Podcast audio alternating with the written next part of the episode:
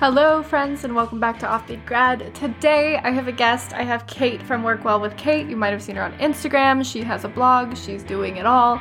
And Kate has a business that helps service based business owners streamline and automate their own business, which I thought was really important for not only me, but also just freelancers and bloggers in general. Because let's face it, we are busy, busy people, and we maybe need to learn how to manage our time and how to focus on the things that matter most to us. And Kate has some great tips, so let's just get right into it. So, my name is Kate Rosenau, and my title is technically a business system strategist. And that's just a kind of fancy way of saying I usually help women business owners, usually women business owners, but always business owners, set up systems so that they can operate more profitably and less busy. So, really just making sure they're making the most of their time and not wasting time on their business on things that aren't revenue generating or important to them. Yeah, I know that's something I struggle with a lot. And I think it's a surprise when you like become a business owner. I'm a freelancer and I've been freelancing for years, but I don't think I had like an inkling of an idea like how much stuff goes into it that like isn't necessarily client work or that is client work but it's like some weird extra that you like don't expect to find and it's just a lot of admin tasks it's a lot of repetition and i think that a lot of small business owners like freelancers bloggers creators find themselves getting really overwhelmed with all of these like small admin things which in your mind you're like this shouldn't take me forever but for some reason it does and it can really trip you up so like let's start with some productivity so let's say you're a one woman business or a solopreneur like what can you do to become a little bit more productive yeah, absolutely. The first thing I recommend doing is just taking an audit of your week and seeing how you're spending your time. And I always tell people like the first thing I check for is is everything I'm focusing on essential to my business or revenue generating? And we'll be surprised at how many things don't fall into one of those two buckets. So, essential, like maybe taxes or accounting or things like that, they're not generating revenue directly, but they are essential for your business, or things that are directly generating revenue, like maybe marketing tasks or client work or things like that. So, I normally audit for that. And then I also audit to see where could a robot step in and do this thing I'm doing. So, for example, like like posting for us or sending contracts, sending invoices. There's some great automation and systems that can do those things for us.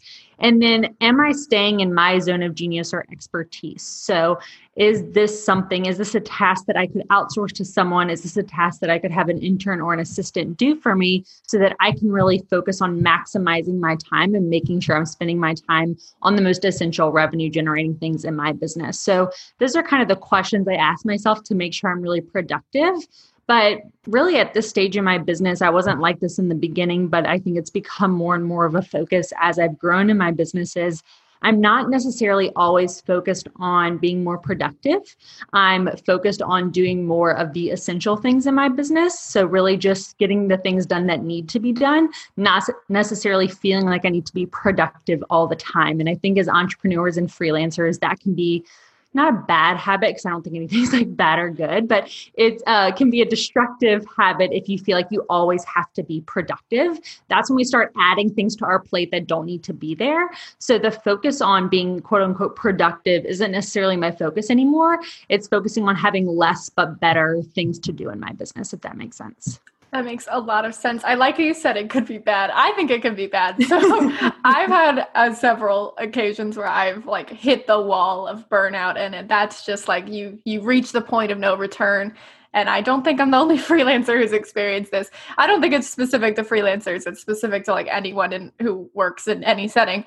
But I think specifically with freelancers who feel like they have to do it all all the time. And we live in this horrible culture where like you go on Instagram and everyone's like, I don't take day days off or fake. And you're just like, I don't know what to do with myself. So for freelancers and bloggers, like, how do you suggest they avoid the dreaded burnout, which we all hate? Yeah, I mean, for me, the number one thing is setting expectations and setting boundaries. I think, especially for new business owners, for women business owners, for bloggers and freelancers who maybe have a lot of clients or brands they're working with, we have a tendency to want to say yes and kind of like please everyone that we're working with um, or you know constantly fill our plates because that's kind of the cultural narrative of like to be successful you have to hustle constantly.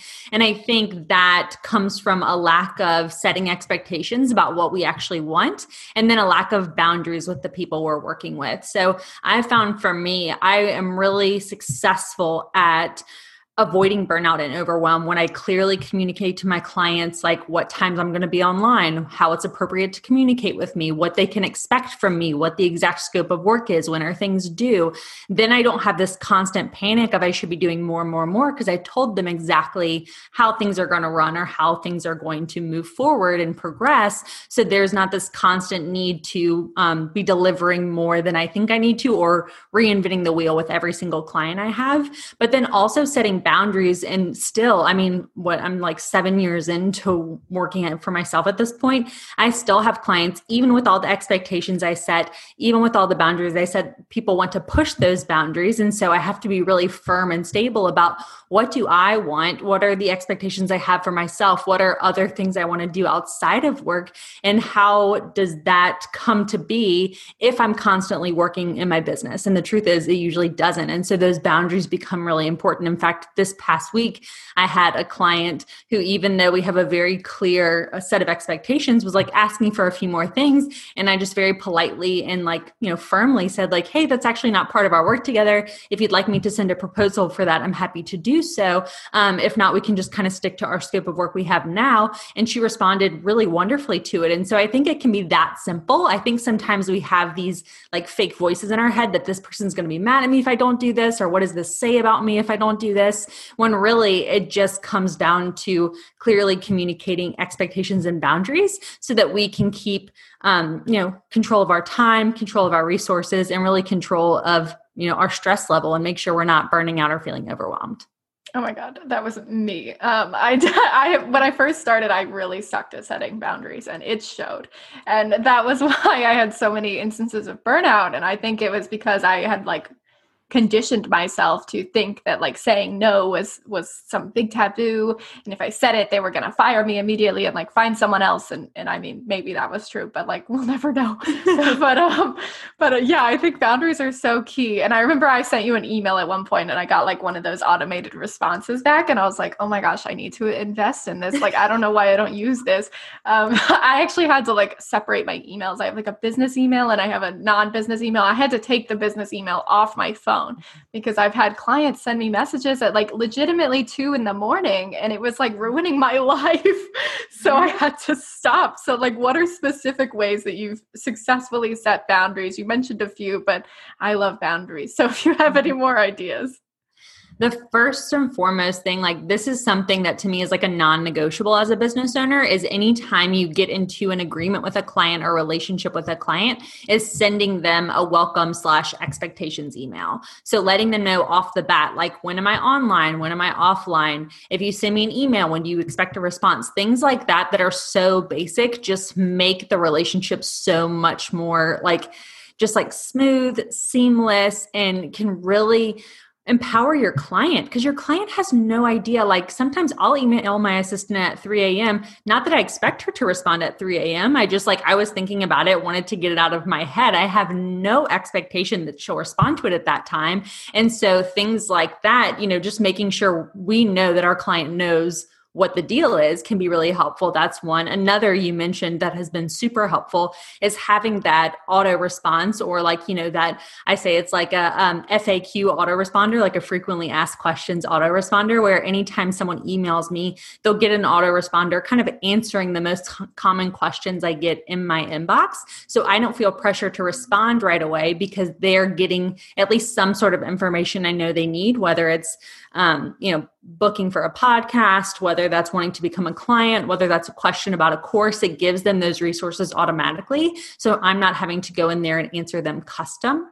Um, the other thing I do is like, this might sound cr- like uh, like taboo, but I only work with clients I know are going to respect my time and boundaries. Like I think it's pretty easy for us, like you know, like um, right off the bat, you can kind of tell like if someone's not respecting your time, if they're showing up late to calls, if they're not kind of respecting your process. For me, like that's a hard no. And I think it took me a while in my business to realize like I'm choosing them as much as they're choosing me. Like we think we have to say yes to every single person that comes on our plate because we're like scared we're going to leave money on the table. But the truth is, you're going to waste more time and probably lose money if you're working with a client that's disrespectful of your boundaries and your time and doesn't appreciate the fact that like you have your own life, you have your own schedule and things like that. So a big part of boundary setting for me has also been just like choosing and selecting who I want to work with based on who's respectful of the way I run my business, which has been huge for me and can make a mountain of difference, especially when you like stop getting those crazy like 12 page emails first thing on a Monday where oh like, oh my gosh, gives you, you know, a panic attack. Exactly. And it's like, I almost like don't care how much money you're paying me. It's not worth it for me to feel that way. Um, and so I think making sure that you have some sort of process for vetting your clients and making sure you want to work with them as much as they want to work with you. So along those lines, what are some red flags that you would look out for that might be like, oh, this person just is not gonna is not gonna respect my 2 a.m. no emails rule? yeah, I mean, I think first and foremost is when people try and skip my process for becoming a client, basically. So like I have this discovery call process, we go through questions, I try and get a feel for if we're a good fit. And if people feel like they quote unquote don't have time for that, or they just want to start working together and they don't have really a respect for the process, that to me is a major red flag.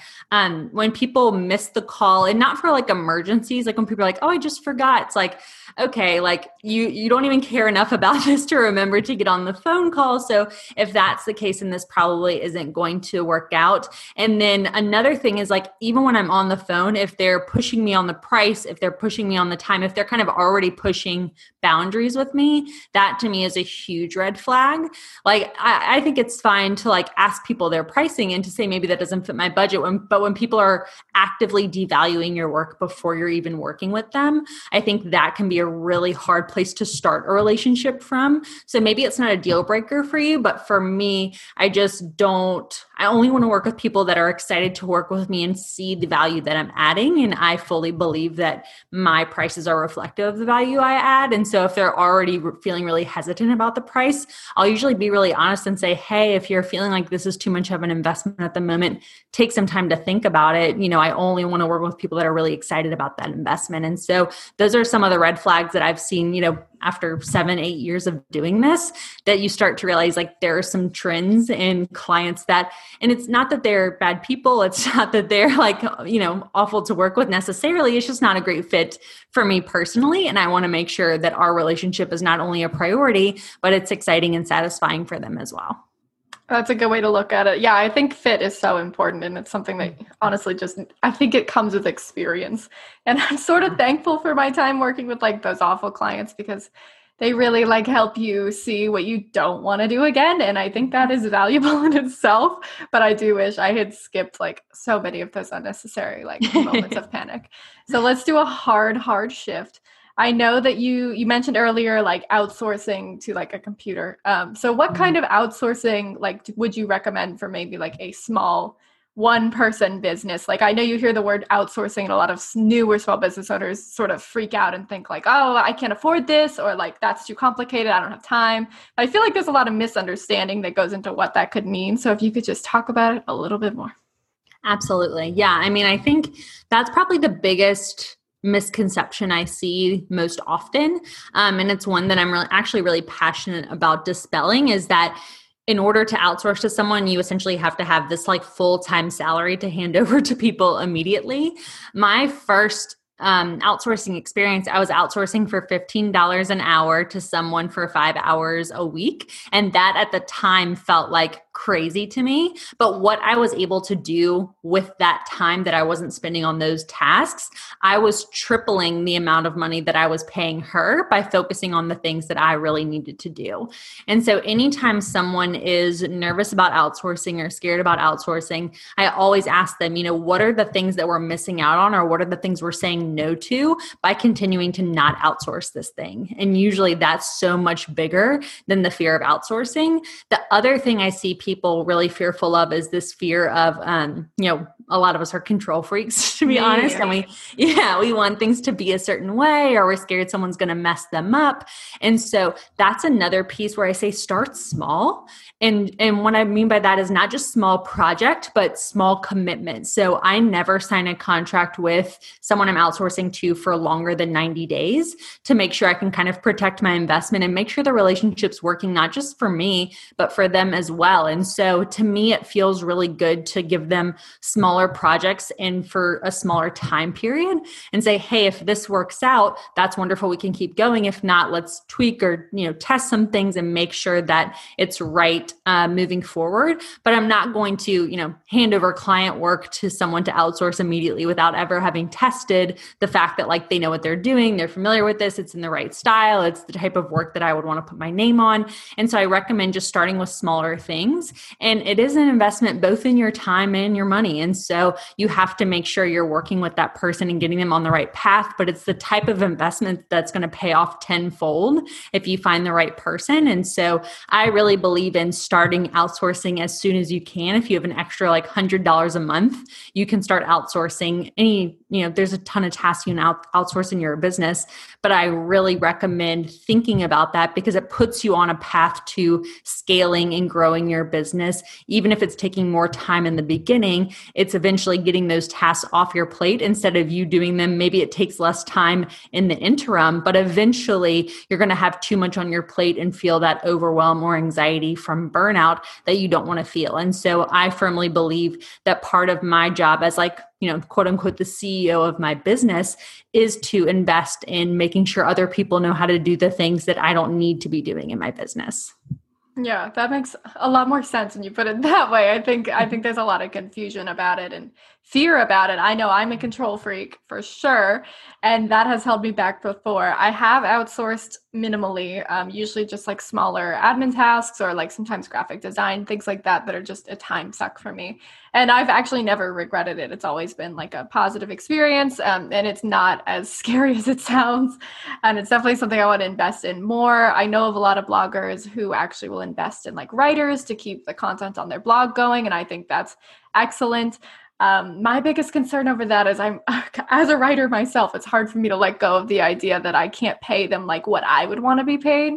Mm-hmm. So I don't know if that's just me in my head, or I don't know if you have the idea of what to do about that. I do. Yeah. I mean, I think that's a huge thing. And for me, you know, obviously my investment has gone up as my business has grown. And so I think for me, what always feels fair is like, whatever I'm making, I want at least part of that to be going back to obviously the people that are working with me and for me. And so I try and make it really fair and look at it from a percentage standpoint, look at it from a place where they can be growing in their business as well. So even my virtual assistant and my online business manager, like we have conversations about bonuses. We have conversations about, you know, growing the amount of work they can do. And we have conversations about what their goals are because I truly believe in making sure that it's, you know, a mutually beneficial beneficial relationship. It's not just that they're, you know, working away from me and getting like minimum wage, but there are some people that are just starting out and part of their job is learning how to do these things. And so they feel excited that they're getting paid to learn this thing. Whereas if someone's been copywriting for 20 years, obviously i'm not paying them $20 an hour it's a very different rate and you know even in the beginning sometimes i was paying people more than i was paying myself just because i valued their content so much but I also knew it was going to drive the revenue in my business. And so I think that's a huge part of it too is when we're thinking about outsourcing, it's not just about kind of circling back to the beginning of our conversation of like, it's not just about being more productive or efficient. It's like, what are we working on that's going to actually move the needle? Because if we make more money, then we can actually spend more money on the people that are working with us, which feels really good that all checks out. oh, yeah, that sounds good. I think I, I realized that rationally because I know when I started, like if I was fresh out of college and I got an opportunity to write like in a field that I wanted to write in, then then I would be ecstatic to work. And I worked my first gosh darn internship after college paid me legitimately eight dollars an hour. And I'm out here like complaining. And I would never ever pay someone like that. Just right. like I know. So it's like I know that like in-person businesses like are worse even at like compensating people in fields like marketing. So I think it's all honestly just all in my head, as most things are. So you talked mm-hmm. about setting goals. And I think that's something I, I struggle with. It makes it seem like I struggle with really everything. But um, how do you how do you know what goals like what's really going to push the needle forward? It's so easy to get distracted by like the little things and not really make progress. So where do you even define these real key things in starting your business? Yeah, that's a great question. One of my favorite books is this book called Atomic Habits. Um, it's amazing. And there's a quote in there that I absolutely love that I use all the time that says, We seldomly rise to the level of our goals. We always fall to the level of our systems. And so basically, so many of us set goals and we never reach those goals because we don't have a system for how to get there. So we'll say, like, I want to get 10,000 followers on Instagram. We'll like say that, you know, one night or like write it in our little like, um, you know, like vision journal. And then the next morning we just kind of go about our, you know, daily tasks. And then a year later, we're surprised when we haven't hit that goal instead of saying, okay, I know that I want to do this thing. What are the daily actions I can take to make sure I'm making progress on that. So maybe it's posting four reels a day or you know engaging with five people on instagram every day that feels so much more manageable than this big goal of getting you know however many followers. And the same is with any goal in your business. You know we'll have these big financial goals. People say i want to make six figures in my business but we haven't even made a thousand yet. Okay so like let's focus on these smaller goals first and set up habits to make sure that we're achieving those things. And so i think so often we don't understand the correlation between systems and goals goals. And really, the systems are the things that are going to get you to that ideal, like aspirational place you want to be in. So we have to think about those habits day to day and what are we doing on a small micro level to reach those macro goals. And so I think putting those systems in place and having things you do consistently is the key to goals, no matter what they are.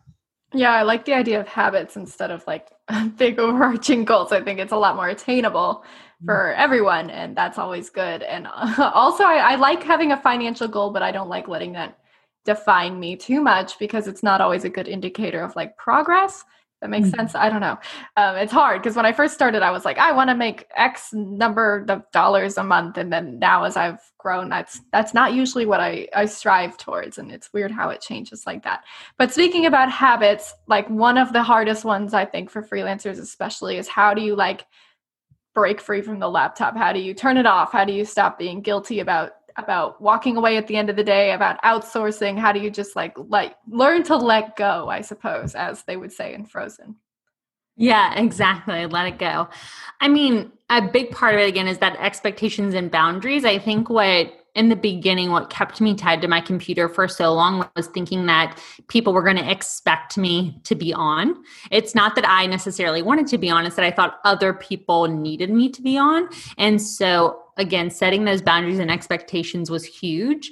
But then, two, it was also being intentional about having something to do after work. I think for so many entrepreneurs, we consider it like our hobby, the main thing in our life, like the only thing we're focused on. So, of course, we have a tendency to always spend our time on our laptop when that is like the thing in our life. And so, for me, it was probably like four or five years in where I realized like I need to have other things I do. I need to like sign up for group fitness. I need to like schedule time with my like now husband. Like I need to do these things to get me away, to have a reason to get away. Cause if not, my default is going to my laptop. And so I think for me, it was about being intentional about scheduling other things and making them just as much of a priority as my client work or anything else, because that's what's actually going to get me to break away. And I knew that my business was actually better off if I took breaks. If you're constantly in it, you're not able to have some of those like aha moments. You're not able to see some of like the major gaps in your own business because you're too close to it.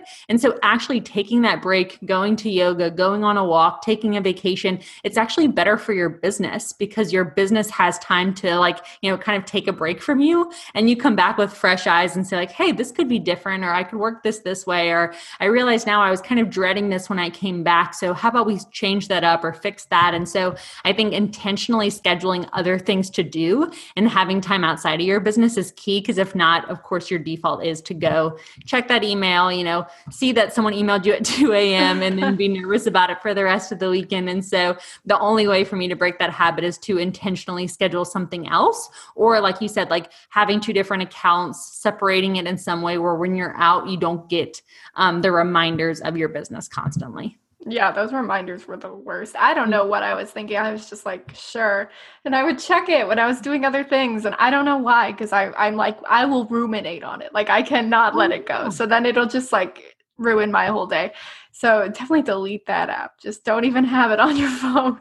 I think that's that's one of the biggest keys. But great. I think these were wonderful tips. You've inspired me to outsource. I've been like considering mm-hmm. it heavily, but now I think I will I will actually consider not consider. I will have, i will do it. I i need to do yes. it and i think i should just do it. I say that every podcast but i mean it this time. But last but not least where can people find you if they want to learn more about your your business your automations you have great blog posts etc yeah, absolutely. So you can find pretty much everything from me at workwellwithkate.com. I'm also probably most active on Instagram. I'm kind of new to TikTok too. I'm actually Yes. Really- oh my gosh, I love that. I'm going to go. I'm like, it. yeah, I'm enjoying TikTok a lot as well, but in both places I'm at Workwell with Kate and there are, you know, constantly free downloads, really cheap things for you to help you organize and scale your business and you can find all of that on those social media handles. Perfect. Well, thank you for joining me. Yeah, thank you.